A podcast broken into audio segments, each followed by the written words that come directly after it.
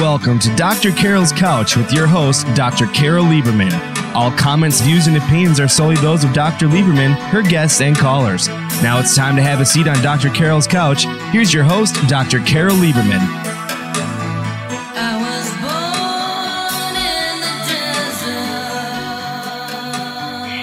And welcome to today's edition of Dr. Carol's Couch. I'm your psychiatrist host, Dr. Carol Lieberman. And today the show is called Fast and Loose with Guns. Alec Baldwin and Kyle Rittenhouse, prosecutor. Bum, bum, bum. that, uh, those are two names who have been in the news recently, are still in the news. Uh, lots of mystery around what actually went on. Um, these are two headlines that are stark reminders of why one should never play fast and loose with guns. On the movie set of the Western Rust, Rust actor Alec Baldwin picked up a prop gun. He pulled the trigger, and lo and behold, he accidentally killed cinematographer Helena Hutchins, and he wounded the film's director Joel Souza. And of course, it turns out to be really interesting. They found the, um, they were able to find the the detectives, the investigation was able to figure out what happened by get, getting the bullet out of Joel Souza's arm. and uh, he had been, Baldwin had been told the gun was cold, and, but it turned out it had a live round. And uh, there were, had been already problems on the set uh, so that, of course, added to, you know, there's even talk of maybe this was sabotage because there were a lot of angry crew members. And then, of course, we have uh, right now, in fact, it's uh, we're awaiting the verdict from the trial of Kyle Rittenhouse in Kenosha, Wisconsin.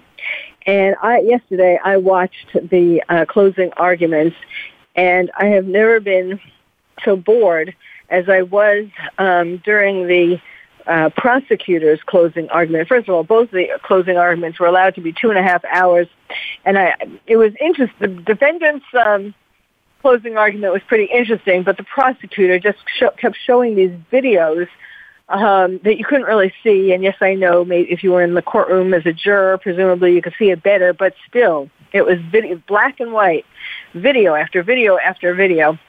Very boring.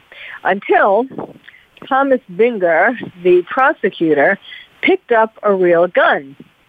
And this was the gun in evidence. It was supposedly the one that Kyle Rittenhouse used. And um, the prosecutor just swung it around the courtroom. It was. It seemed to me that he was trying to play Alec Baldwin. You know, he was trying. to, He he wanted to be Alec Baldwin in a western, right? And so uh, he picked up the gun. He swung it around. It was the judge who fortunately said, um, you know, we should have a detective check that. And, and he did. And yes, there were no shots in there, no ammunition, but, um, but it was incredibly reckless what he did. So today's guest, Steve Wolf, is an expert on guns. He's an expert on movie sets and he's an expert in courtrooms where he creates videos which um, which demonstrate whatever the issue is that is on trial. And I am sure, Steve, that you would have made videos that were a lot more interesting than the ones that we were that we saw. So um, let me just give a little more of an introduction for you. Steve has been producing film, TV, and live events for 25 years. He's the president of Wolf Stunt Works and founder of Science in the Movies which is an organization that teaches physics and chemistry through stunt demonstrations. So teaches kids using movies to get them interested in it, um, but really teaching science principles. So welcome to the show, Steve. Thank you so much, Carol. What a great introduction. You're very welcome. Um, Thank you. Uh, so sorry, sorry that you had to watch those terrible videos, and that's absolutely appalling behavior in the courtroom by that attorney. The the the gun safety rule doesn't say only point guns at people after you check that they're empty. It says don't point guns at people unless you want to see holes in them, ever.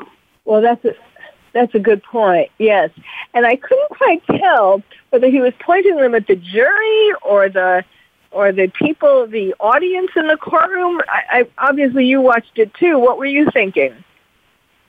I thinking that was really reckless gun handling. and the the judge should have locked that guy out. But I mean, but I mean, could you tell who he was pointing it at? He did. Well, if you and I couldn't tell, I doubt, I doubt, I doubt, I doubt he could tell either. It's very poor muzzle consciousness. You should just always know where the muzzle of a gun is pointing when you're holding it, and you you're very deliberate with it. You know, so it's obvious to you and it's obvious to everyone else that you're not endangering anybody.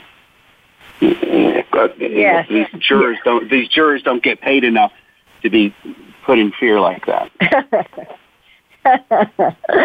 That's true, and especially in this trial where they've been getting threats. You know, the judge has been threatened. The judge's family has been threatened. I would not be surprised if somehow notes or uh, messages somehow got to some of the jurors. Uh, there are all these threats, you know, of killing them if um, if they don't come out with the right verdict, which for those people who are sending these notes means, uh, you know, finding him guilty. So, so these jurors are under a lot of stress as it is before they had the prosecutor point a gun at them. Well, let's start with the movie Rust because I find that uh, really interesting in terms of, uh, I mean, of course it's tragic, and this woman, the cinematographer, uh, Halyna Hutchins, was, you know, lot, very well loved by lots of people in the entertainment industry. So, of course, it's a tragedy on many uh, levels. But um, what I find particularly interesting is how, you know, there's enough blame uh, to go around, and everybody they're they're all scattering like roaches when you turn the light on, and um, and it's really interesting to see where the blame is going to fall. So just tell us in general, what do you think about what happened on the set, what should have happened, and who do you think is responsible? Well, guns should never be pointed at anybody. Live ammo should never be used on set. Armorers are supposed to check guns and make sure of their condition as safe before they're handed to actors. No one but the armorer and the actor should touch the gun. The first AD has no role in that chain of safety. Uh, hmm. You know, I talked to a pilot. I talked to a pilot the other day, and he said no plane ends up as a wreckage as a result of one mistake. And I thought that was very interesting and, and very apropos in this case. It, it wasn't one mistake; uh-huh. it was uh-huh. many, many, many mistakes. And and when you you know we we we might say, okay, well, anyone could make one mistake.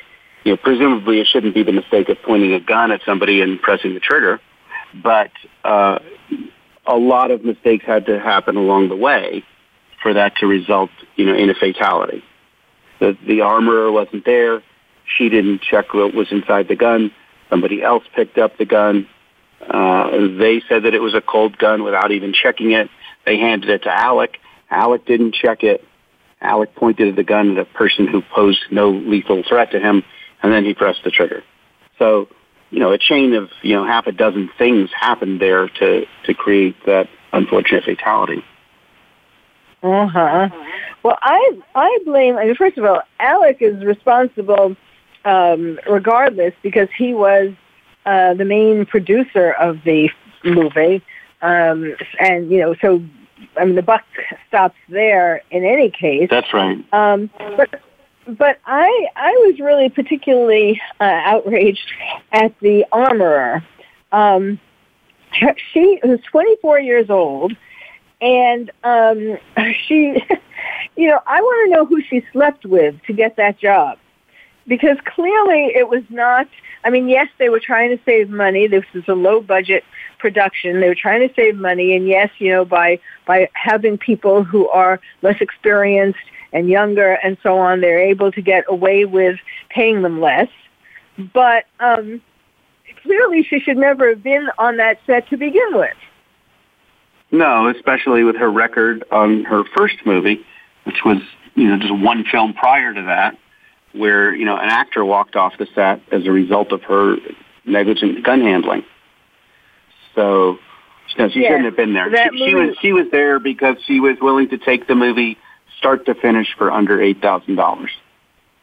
And for under eight thousand dollars, is that all she got? Yeah, oh wow! Yeah, her her, to, her total compensation for the for the three week shoot, prep and wrap time was seventy nine hundred bucks. So, huh. you know, so uh, so the producers just jumped at that. Uh, you know, because a real armorer would have charged that every week. And Mm. so this, this, this, you know, there's no, there's no way to support the idea that she had the experience that was necessary. So the only reason the producer would hire her was just to save a few bucks. And her father was a very famous um, armorer, a very you know respected armorer. Yeah. Thell. Her, her dad Reed. is uh, Thell Uh. Reed. yeah, yeah, and and they don't get better than Thell. You know, he's, he's the, the and top. um I mean, you know, so but she only had this one other movie, the old it was called The Old Way with Nicolas Cage. Yes, Nicolas Cage was the one who walked off the set because he was so angry at, That's right. at uh, how careless she was. And um and you know, I mean, taking it for seventy nine hundred dollars, even though uh that is not a lot of money compared to what more experienced armorers would charge. Still, it would be great for her, you know, for her resume to have on it a film that Alec Baldwin was starring in. I mean, that's primarily why she took it, in addition to the money.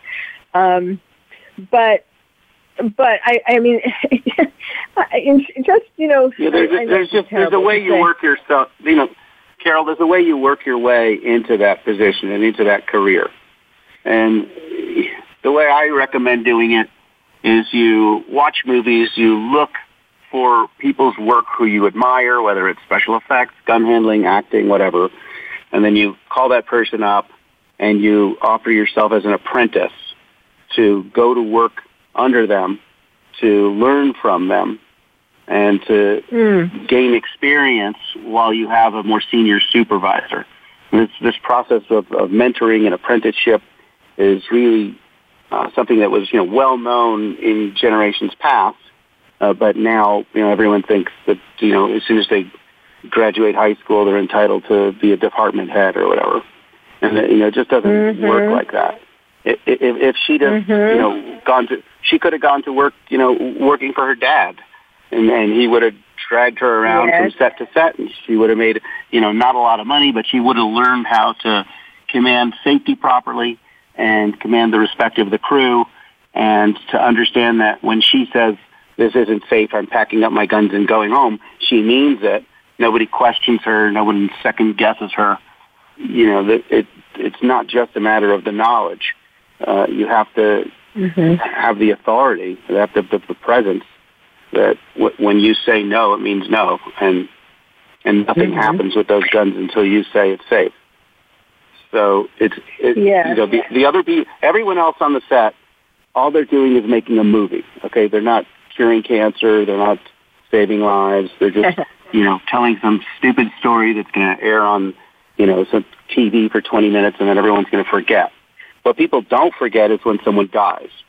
And the only person on the movie set who decides whether people die or not are the armorer and the special effects coordinator. They're the people that if they do their job wrong, someone dies. So that is not the place to Mhm. skimp, you know, in, in your budgeting. And it's not the place to pull in an inexperienced person. You want the, the most experienced person you can find for those roles. You know, oth- otherwise hmm hmm you're going to see more. You're going to see more of what happened on this set.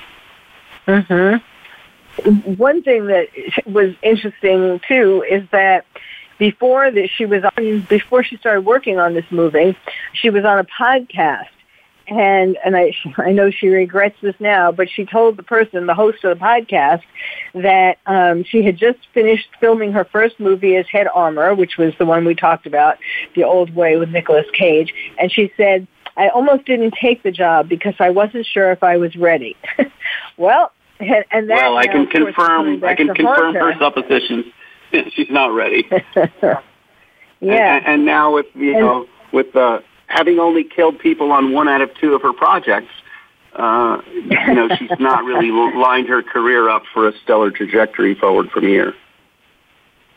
No, can you? I, I mean, I think it's over, right? Like, who would hire her? Because if something Oh, yeah. happened on Wow. a set that she was, the next set that she was on, um, of course, the person who was the head executive producer of it would be sued if something happened because uh, because they would they would say, well, why did you hire her? You knew that she really didn't know what she was doing. Right. Right. And and we and we we really we don't know the full story. You know, we, we don't know that she said, "Don't use those guns; they're not safe," or or whatever. But you know, or or she said, "You know what? You guys really shouldn't be doing this. I haven't had time to train you properly." But then to to just the, so even if she made a statement like that, you know, if she didn't enforce it by locking the guns up, then she, you know she still didn't do her job. You know, and I've been oh, on yeah, sets where things was... were rushed. You know, where they they wanted the car, you know, blown up. You know, that night at sunset. You know, and they don't bother telling me until six minutes before sundown. And like, we need to blow up the car right now. Grab all the explosives. Run over to the set. And it's like, you know what? I don't run with explosives. And Copernicus could have told you when sundown was 400 years ago. And if you guys didn't plan properly, that's on you. But I'm pretty sure, based on past performance, there's going to be another sunset tomorrow. So when you guys plan this uh-huh. out and you've you know you've allowed enough time to do this safely, you know then we'll do it. In the meantime, remember we're we're just making a movie here, and nothing that we do is worth anybody getting hurt. Uh, and, you, and uh-huh. you have to be willing to, to you have to be willing to be that grumpy geezer uh, who who doesn't let the safety line get pushed. I mean, otherwise, they will push it because you know it saves them money and they get their movie done. Uh, but of course, the risk of the way, that though is mm-hmm. well. I mean, you're absolutely right, but the risk of that is um, that maybe they won't. I mean, I'm not, I don't know if that works how it works for you, but like for a lot of people um, who are afraid that if they say that kind of thing, they're not going to get hired again. You know, if they try to do the right yeah, thing, then yeah, you can you could say it pleasantly, but you know, I've I've said I've said it pleasantly and still, you know, have threats to kick me off the movie, you know, just because I wasn't going along with the production's unsafe schedule. Mm-hmm, but mm-hmm. you can oh, you can come you can come back from that, you know, with uh, with your next you know, with your next project, but there's no coming back from killing someone. So, mm-hmm, given the choice mm-hmm. between having killing somebody by accident and having your career over, or just losing that one job, you're still pretty far ahead if you just lose the one job. And and really, you just yeah. you don't want to work with the kind of people who who work that way.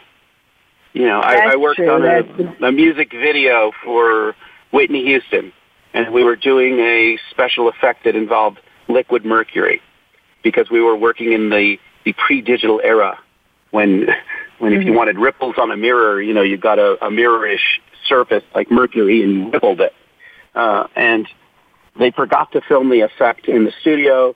They were moving over to film underneath a bridge on the East River. And they said, well, just bring the liquid mercury and you'll set it up by the river and we'll get the shot there. And I said, you know, no, I won't do that. If, if this mercury spills into the river, you know, we're going to kill oh, every wow. fish for a hundred miles for the next hundred years. not a safe way to do it. Oh. And the director walked over and he smacked me in the face. He smacked me and he said, where did we find this guy? Can't we get someone more cooperative here? and I oh. packed up my toys and I went home. So th- oh, there wow. are jerks out out there like that, but you know, wow, I, wow. I'm, I'm not going to be the guy who poisons the East River for the, for the next eternity. you would have become famous. All right, we need to take yeah. a break right now. That's a good story to right. take a break on.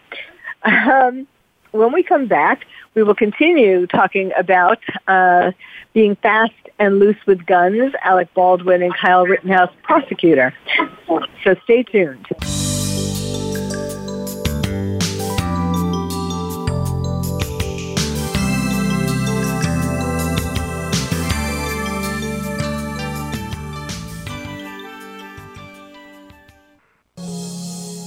Are you having difficulty coping with these troubled times? Do you want help? Then contact Dr. Carol Lieberman today at www.drcarol.com. Dr. Carol is a certified psychiatrist who not only has won an Emmy, but is a regular on top television shows like Oprah Winfrey and Larry King. She's here to help you through books, CDs, and helplines. Having trouble relaxing? Check out her relaxation CD. Has the fear of terrorism crippled your life? Call the Terrorism Hotline. And if you're having trouble with relationships, check out her book, Bad Boys. Dr. Carol wants to help you today, so contact her at www.drcarol.com or for immediate help at 1 900 860 COPE. Get help making sense of these troubled times. www.drcarol.com. These days, everyone is looking for information on staying young, healthy, and fit. The Voice America Health and Wellness Network is here to help you on your quest to better health and a better you. We talk about everything from diet, fitness, and aging to substance abuse, personal growth, mental health, and much more. Learn from our experts who cover health and wellness from traditional and holistic perspectives. Tune in to the Voice America Health and Wellness Network. Healthy living starts here. Follow the Voice America Variety channel on Twitter. Our hosts always have something to say, and we know that you do too. We tweet on today's hot topics, and you're welcome to follow us. Speak up and join in at Voice AM Variety. That's at Voice AM Variety. Stimulating talk gets those synapses in the brain firing really fast. All the time. The number one internet talk station where your opinion counts. VoiceAmerica.com. Welcome back to Dr. Carol's Couch. If you have a question or comment for Dr. Carol, dial toll free at 1 866 472 5788. Now back to the show. Here's Dr. Carol Lieberman. And welcome back to Dr. Carol's Couch. I'm your psychiatrist host, Dr. Carol Lieberman. Uh, we're talking about being fast and loose with guns, Alec Baldwin, and the prosecutor for Kyle Rittenhouse. Uh, my guest is Steve Wolf, and let me mention some of the uh, work that he's been involved with. Feature films including The Firm, Three Men and a Baby, Do the Right Thing, The Last Boy Scout, The Client, The Jungle Book, Hustle and Flow, and Castaway. And then for television credits, All My Children, Law and Order, America's Most Wanted, Rescue 911. He also did uh, the Dave Le- David Letterman show and as he was mentioning Whitney Houston's music videos. Um, Law and Order is, uh, what did you do on Law and Order? That's one of my favorite shows. I did a few things on Law and Order. Uh, I did uh, stunt safety supervision. I was a set medic there. I played a paramedic in several episodes, and I provided the ambulance that they use uh, in, in most of the scenes where they were using an ambulance. I had bought an ambulance, huh. and it happened to be kind of short. It was the shortest ambulance in Manhattan uh, because the city had gone to all these new high ambulances, and the city ambulances couldn't get into any of the garages where they filmed. So, just by by luck by luck of its stature, it's the one that whenever they were filming on a rooftop, uh, and they needed to be able to drive it through the garage to get there, they would hire my ambulance. Oh, that's fabulous it's such a good show. Well, and I understand that uh, Dick Wolf, in his empire of projects, is is moving into doing something on the wildfire project right now. He's, he's got hmm. a crew embedded with the the wildfire fighters in California, documenting oh, the, the work that they're that they're doing. Hmm. That's interesting. All right. Well. Uh, my favorite Law and Order is, is Criminal Intent, by the way, because uh, the guy who is uh, Vincent D'Onofrio is plays a detective who is very psychological. He really he psychs people out, and I, I find that very entertaining. Um, okay. you know, I've worked. I worked for ten years. I, I've worked as a psychiatric script consultant, including ten years on the sets of uh, um, Young and the Restless and Bold and the Beautiful. I was I looked at all read all the scripts and made corrections or suggestions wow. in terms of psychological accuracy, and I won a, I was honored by the uh, Academy of Television Arts and Sciences with an Emmy for that for those works those years. Congratulations. Um, thank you. So I, I also know what it's like to, and I've done other things on movie sets and, and as well as television. So um, so I know how crazy it can be, and let's that, let's that leads into what we were going to talk about. Tell tell us about what you know about the craziness that was on the um, Rust set. Well, there there can be uh, you know a fair amount of psychological intimidation that occurs on these sets. That you have you know very famous actors like Alec Baldwin, very aggressive first AD like Dave Halls and then, you know, here's this, this young armorer. It's only her second movie. She's very low on the totem pole. Uh, she doesn't have the experience. You know, she, she doesn't have a, a long reputation to respect. Um, and here these famous people are telling her what to do. Um, and you know it can be very intimidating. She does, she likely doesn't feel like she has a leg to stand on when she tells people, "Hey, I, uh, we need a few more training hours," or "Hey, let me let me check those guns. Uh, I know it's going to push your production back, you know, 40 seconds." Uh, so it, it really easy. To, it is easy for people to get pushed through on that when when they don't feel like they have the experience to you know to demand the respect and the time that's necessary to do things safely. And you know the industry does take advantage of that. Mm-hmm. Well, so, uh, I, you know, also, so I could, so I, I, I could understand how. So, so you know, while on the one hand, you know, technically she didn't do her job. You know, on the other hand, they make it very difficult for her to do her job. And and in fact, the more they keep her from doing her job, the faster they can move the production along. And that speed does come mm-hmm. at the mm-hmm. expense of safety. You know, absolutely at the expense of safety. But you know, no one thinks it's going to happen to them. No, no one thinks that they're going to be the one handed a live gun and, and accidentally shoot somebody. So they push through. But you know, my feeling on gun safety is that it's it's extremely simple. You know, five year olds can master it. An actor like Al, Alec Baldwin who can memorize 120 pages of dialogue, you know, why can't he learn and follow four sentences of gun safety? You know, don't mm-hmm. point guns at things you don't want to destroy. Keep your finger off the trigger until you have your sights on the target. You know, I mean, it's, it, it's, it's simple stuff. All guns are always loaded. So if you, if you understand, you know, all guns are always loaded unless you've personally checked them and while they remain in your hands, then you don't trust when somebody hands you a gun and tells you it's not loaded. Or you trust them and you say, that's great. Uh, now I'm going to check. So it's it's much mm-hmm. like you know the way we, we the way we handle nuclear programs in other countries, trust and verify. Yeah, yes, I trust mm-hmm. you. It's a cold gun. Now show it to me. And that and that's the mm-hmm. way you do it. Mm-hmm. Because when the gun's in your hands, you're responsible for what happens for it, with it.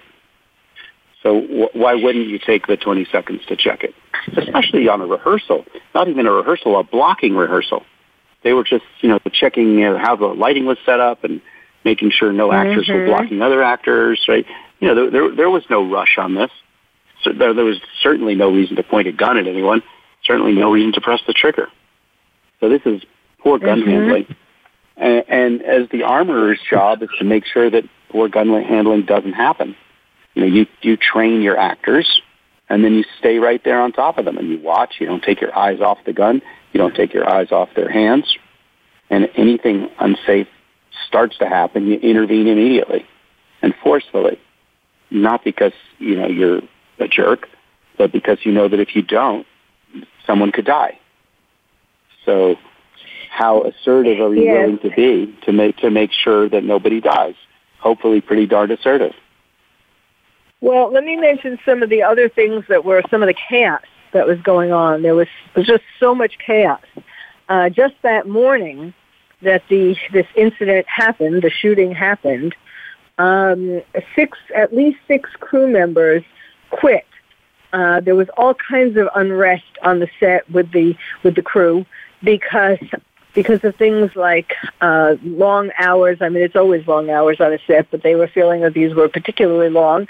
The hotel that they had gotten to, that the production got for them to stay in, was far away, or, or actually the one that they had gotten that was closer was they didn't think was uh, up to their standard. I don't, I don't want to say it like that because I don't think they were having such outrageous standards, but they, they were really there were costs were being cut all over the place, and so so the crew would drive to this other hotel that was further away, and then they would be tired, and you know, and especially getting off really late and everything, and uh, just a whole bunch of various uh, complaints and and uh, grumbling and all that. So at least six crew members quit just that morning, and somehow or other. they managed to get, you know, we don't know how good these people were, but they managed to replace them uh, that same day. And then other things that happened. Um, there were there were, people are saying there there weren't having safety meetings um, and that you're supposed to have safety meetings, especially when there are guns involved.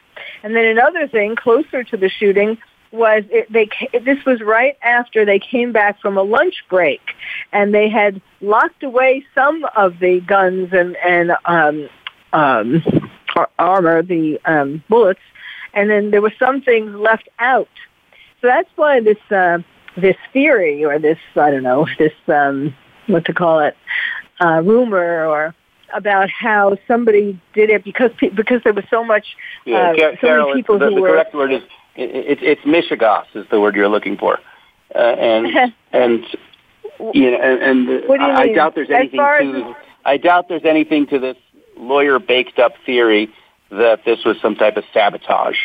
You know, this was simply sabotage, sloppy gun handling.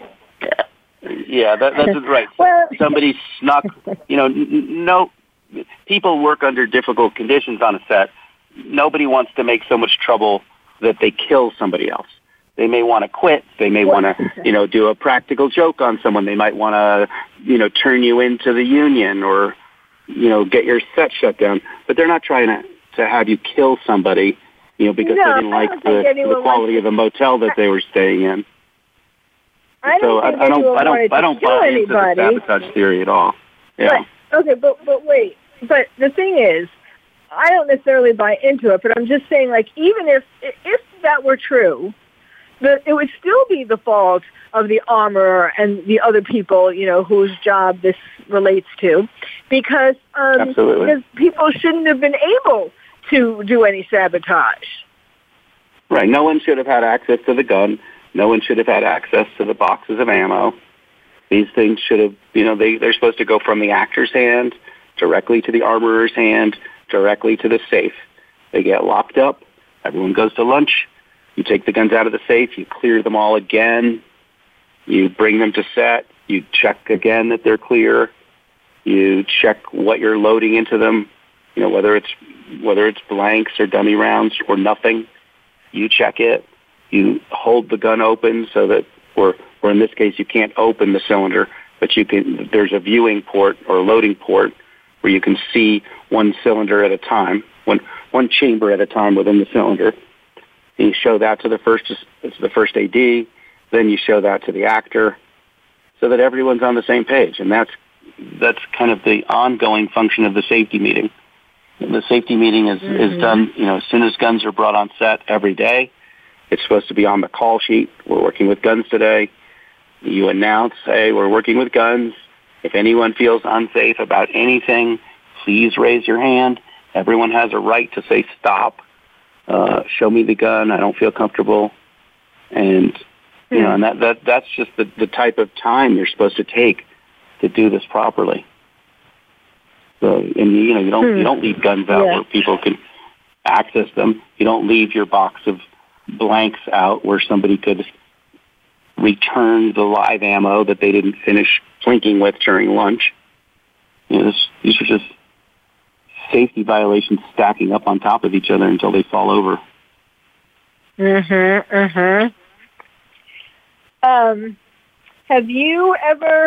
Um, and I don't think we mentioned. I want to make sure we mention uh, the armorer's name, Hannah Gutierrez Reed. I'm not sure that we did mention her name, um, but I want people to know know her name in in case uh, in case she applies to work on something that you're at. Um, right.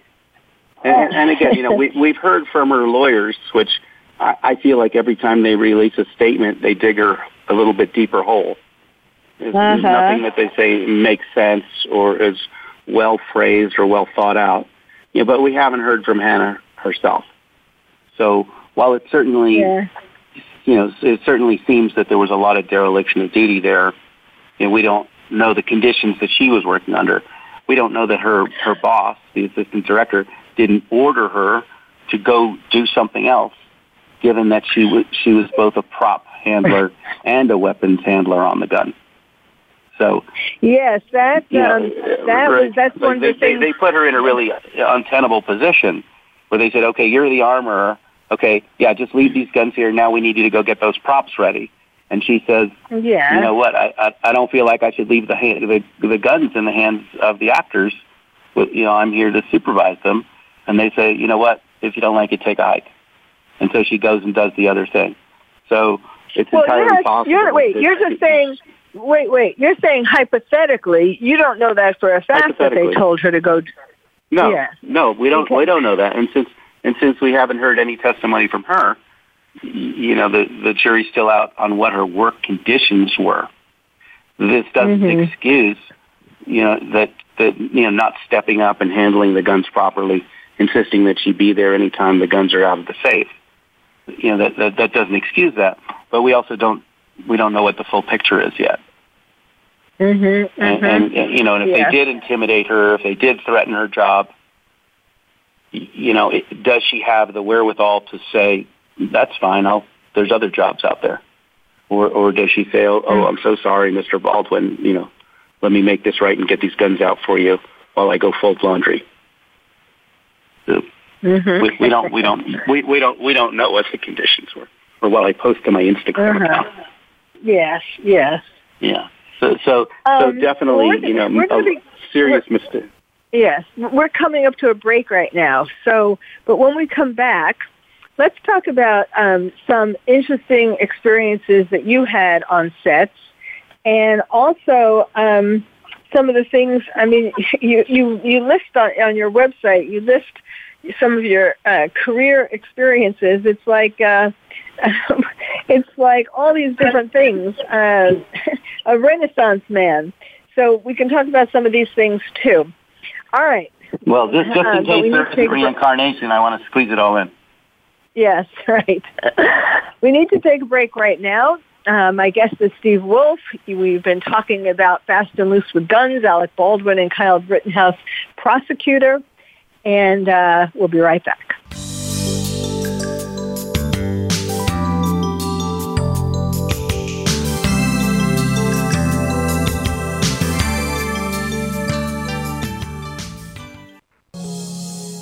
Are you having difficulty coping with these troubled times? Do you want help?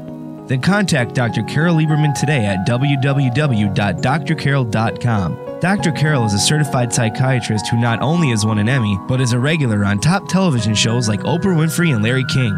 She's here to help you through books, CDs, and helplines. Having trouble relaxing? Check out her relaxation CD. Has the fear of terrorism crippled your life? Call the terrorism hotline. And if you're having trouble with relationships, check out her book, Bad Boys. Dr. Carol wants to help you today, so contact her at www.drcarol.com or for immediate help at 1 900 860 COPE. Get help making sense of these troubled times. www.drcarol.com. Tune into the Voice America Variety channel on the Voice America Talk Radio Network. Voice America Variety broadcasts a diverse array of topics reaching a global community. Our experts come from all walks of life, and the topics they discuss are everything from current events, arts and entertainment, leadership, parenting, relationships, self improvement, career advice, and a variety of other topics. Check us out today. You're sure to find something of interest. Voice America Variety. Talk on today's hot topics. We're with you wherever Alexa and Google are at home, in the car, on your smart TV, and your connected devices. Hey, Alexa. Hey Google, play my favorite Voice America podcast on TuneIn. It's just that easy. But make sure you actually mention the name of the podcast show to make it work. The Internet's number one talk station. Number one talk station. VoiceAmerica.com. Welcome back to Dr. Carol's Couch. If you have a question or comment for Dr. Carol, dial toll free at 1 866 472 5788. Now back to the show. Here's Dr. Carol Lieberman. And welcome back to Dr. Carol's Couch. I'm your psychiatrist host, Dr. Carol Lieberman, talking with you today about guns, fast and loose with guns, Alec Baldwin and Kyle, and Kyle Rittenhouse, prosecutor. Um, my guest is Steve Wolf. We've been talking about uh, what not to do and what to do. He's been giving uh, guidelines for what you should be doing with guns. Um, and now let's let's uh, let's change gears a little bit. Um, I really I was really impressed, Steve, with when I was reading your bio on your website. I was really impressed with um, your attitude. uh, because I share, I don't know that I'm quite as manic as you, but I share your same philosophy.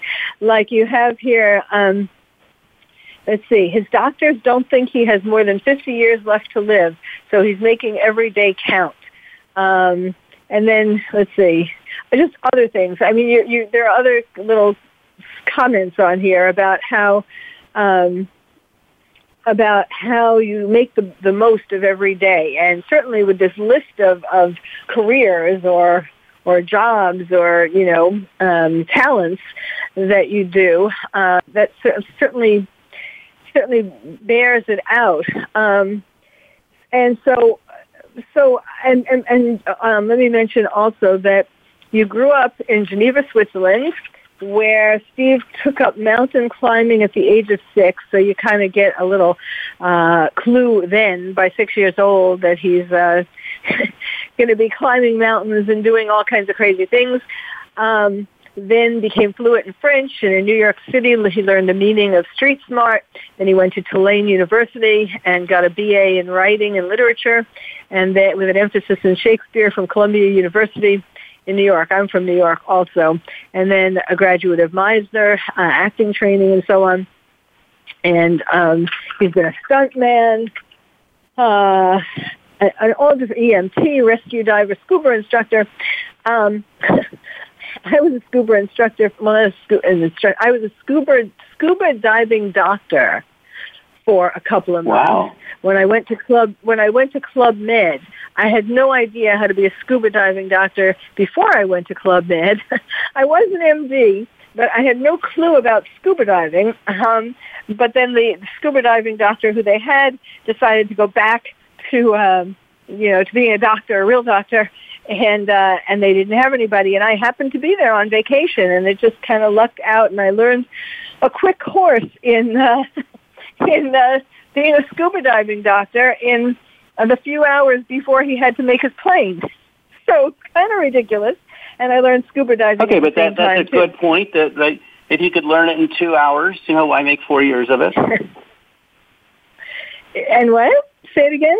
I said, you know, you, you didn't have to go to four years of dive medicine school when someone who had been doing it for a long time was able to just give you the cliff notes to it and, and that's really the, the case in a lot of things. You know?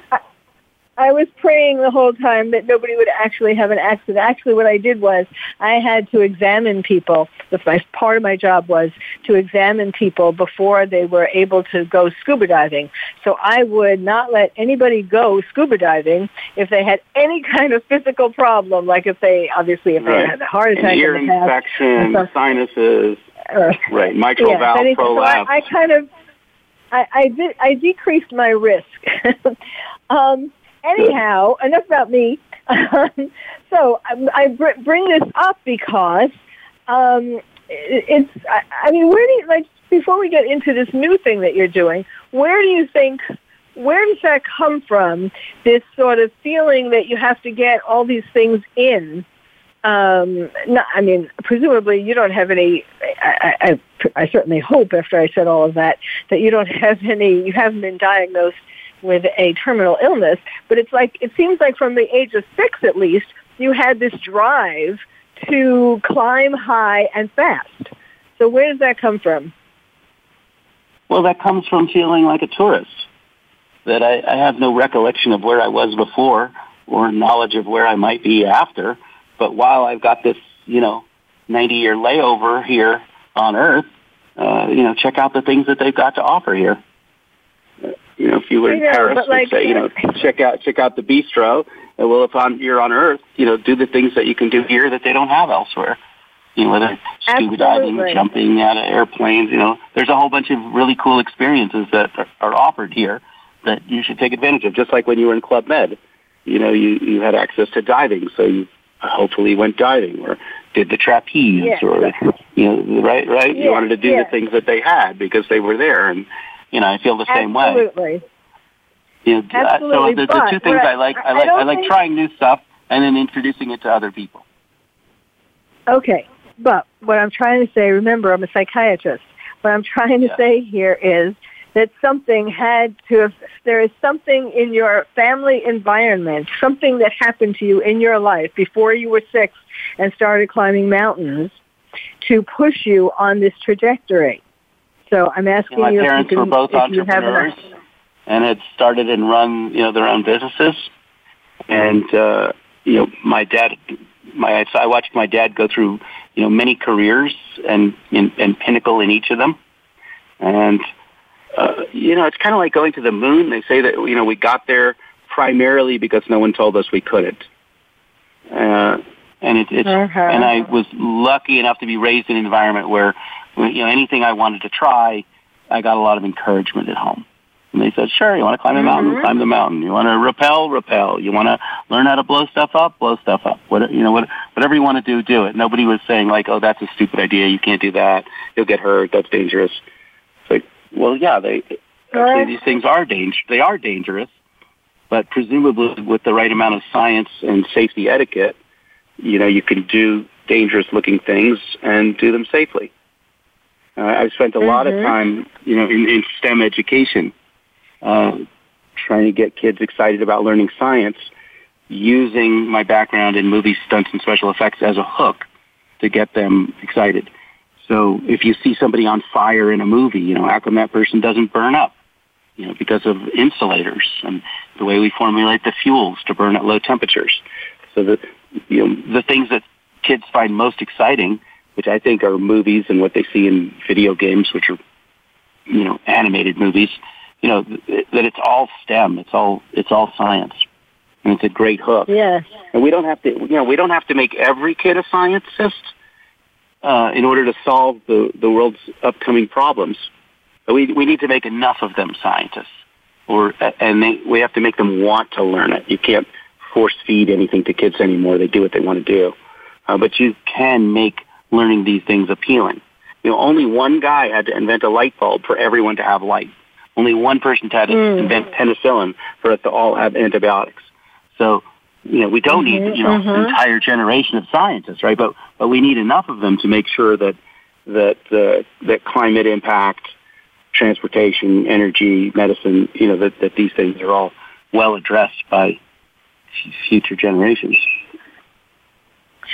And yes, and I sure think that's a fabulous way of a, a, fabulous way of getting kids interested in science because uh, you know they all want to know. Uh, they're they're going to be curious about like what you said about the fires and in um, how come the actor doesn't burn and that kind of thing, and then uh, and then that makes them want to know more about it. So I think that's great. Well, talking about that and fires and so on, uh, Steve has a new a new uh, area of interest. Um, and Yeah. his his yeah, my new my new business is called the it's called Pyro Nemesis, which you know which which is uh, it means the enemy of fire. Uh, and what I'm doing is I'm taking my background of 20 plus years in special effects and pyrotechnics. Okay, correction, 30 plus years. who, who keeps track, right? And and I'm Yeah. using that to figure out you know how we can put out these wildfires, because the type of fires that we're seeing right now bear no resemblance to the type of fires that we saw, you know, 10, 15, 20 years ago, you know, when uh, a machete and a shovel and a chainsaw were adequate tools. We're seeing mega fires right now that fire departments don't have a tool that's capable of, of responding effectively. So I was thinking about, you know, what is climate change driving? We're seeing more fires. We're seeing more hurricanes. But just the way you never see you know Superman and Clark Kent in the same room. You never see wild you never see wildfires and hurricanes in the same place, and that's because a hurricane always Yeah. trumps a wildfire, right? Th- those winds, if they're blowing counter to the direction of the fire, and the amount of rain that's dropped by hurricanes, you know, it'll simply blow a wildfire out. And so I thought about how could we make hurricanes on demand? Basically, you know, hurricane as a service. So I came up with a design that uses a logging skidder as a base vehicle because they can go anywhere up in the mountains and putting four jet engines on it to drive tremendous amount of wind and then add 800 nozzles to, to create rain. And you've got what would in any movie set be an incredible, you know, hurricane effect. but instead of using mm. it as a special effect to make a James Cameron movie more exciting, you know, we're using it to actually blow out wildfires. So I, I uh, just moments before our call started, received our first hundred thousand dollar investment to build oh, wow. the prototype for the PyroNemesis uh, technology. If you if you want to see a picture of it, it's it's pretty cool. It's at pyronemesis.com, and and you'll see yes, it's really it's a hurricane on wheels. It for people. Yes, I'm I'm looking at it right now. Let me spell it for people. It's pyro, that which means fire. P Y R O nemesis, you know, enemy. Uh, N E M E S I S dot com. Pyronemesis dot com.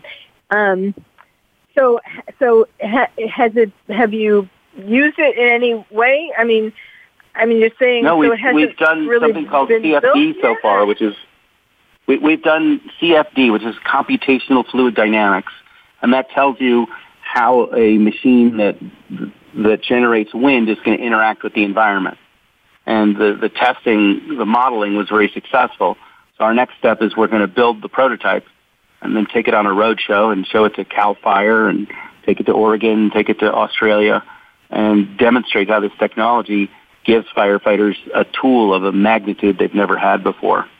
And that, you know, right now when a fire reaches a certain size, they just recall the troops, you know, and we, we just go wait it out because we don't have a tool that can fight back against that. But I'm hoping that this will prove to be that tool and that we'll be able to save communities, homes, lives, uh, habitats, and businesses uh, being able to put fires out when they do start.